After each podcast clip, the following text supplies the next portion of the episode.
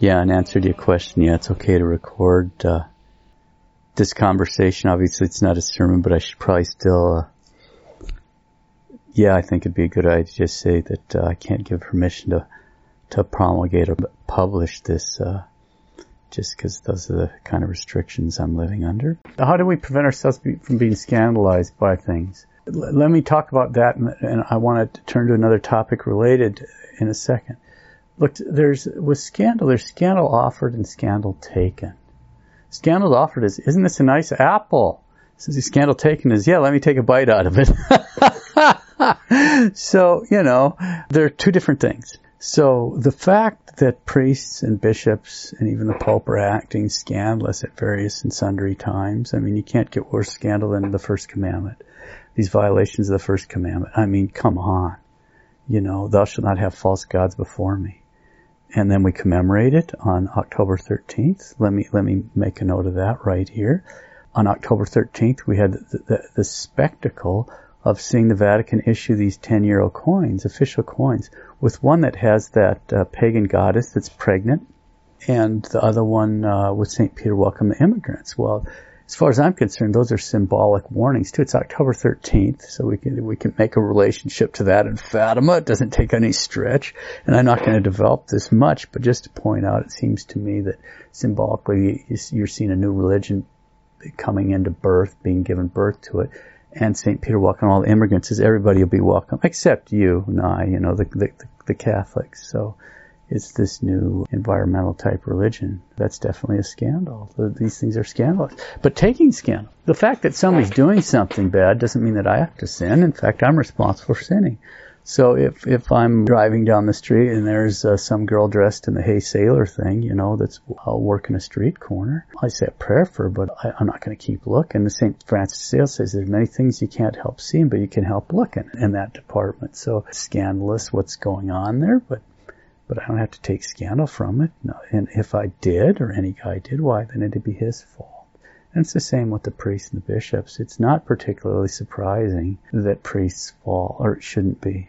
I mean, people, if, if, if it is to people, they could read the Old Testament, and that would that might cure disabuse them of the notion, you know, because sometimes people say, "I can't believe this." I said, "Have you ever heard Caiaphas? Have you ever heard of Annas? Have you ever heard of, you know, Aaron built the golden calf? I mean, are are you being serious? Have you ever heard of Saint Peter denying our Lord? I mean, we can go on and on and on. I'm not making fun of. It. It's just point out that that human weakness, putting on a collar doesn't prevent you from human weakness. It's sort of a devil attractant, you know. And so these guys, we have to pray harder for them, not be scandalized, because we don't know what the end of the story is. And we have to pray for them, but we don't want to be scandalized by them. And, and we also don't want to follow them. So that's what I would do with that. I wouldn't take scandal. It's not impressive, but you have to have sort of a, there but for the grace of God go I. I certainly don't approve of it, but I'm not going to let it bear me down. Now, that's a good question. The question of divine providence. I think this is readily available online there's a little booklets available as well. But Uniformity with the Will of God by St. Alphonsus. It's a, a, very small booklet, but I think if a person printed it out offline, it, it I don't know, eight, ten pages. I'm just guessing. I don't know. It's fantastic because it can help them in all circumstances.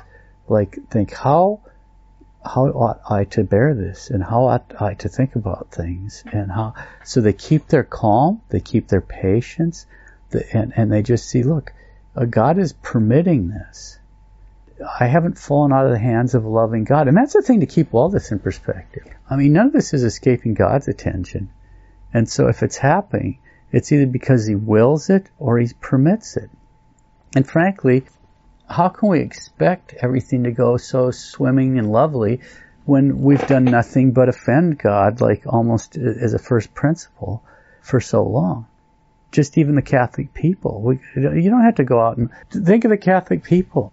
I mean, uh, people com- roar and complain about all the, the abuses, and I, I'm with it. I understand that uh, in the sanctuary, and those are more important. But so many churches, you go there and I go, I don't see any priest holding a gun to these married people's head and tell them don't have any more kids. If they're wondering where the vocations are, it's because you didn't have the kids. Boy, that gets people mad when you point it out, but I mean, it has to be said. I don't see a priest holding a gun to people's head and saying, get married, get divorced, get married, get divorced, get these annulments, you know. I mean, and certainly there are real annulments. I wouldn't deny that. And certainly marriages are going to break up in a society like ours. So I'm not making fun of anybody. My heart goes out to them. But I'm pointing out that it's on both sides of the altar rail in the church. So you have all this chaos, idolatry, horrible stuff on one side of the communion rail, and you have other things on the other side. And the whole package deal, I want to say that, because the whole package deal is nobody gets dealt out. There's not like, oh, we're good as a, as a group. We good, they bad. If that makes sense. And I'm not making light of any of that because we're talking about human suffering and pain.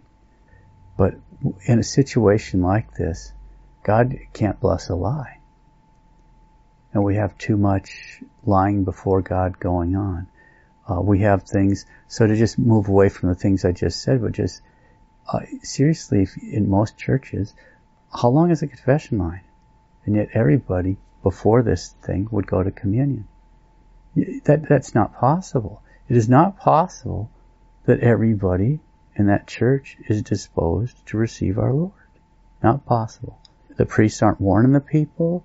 Everybody goes to communion. They squawk about these politicians, and rightly so. And rightly so. But I mean, they're no different than anybody else. Any, any soul is precious in the eyes of the Lord.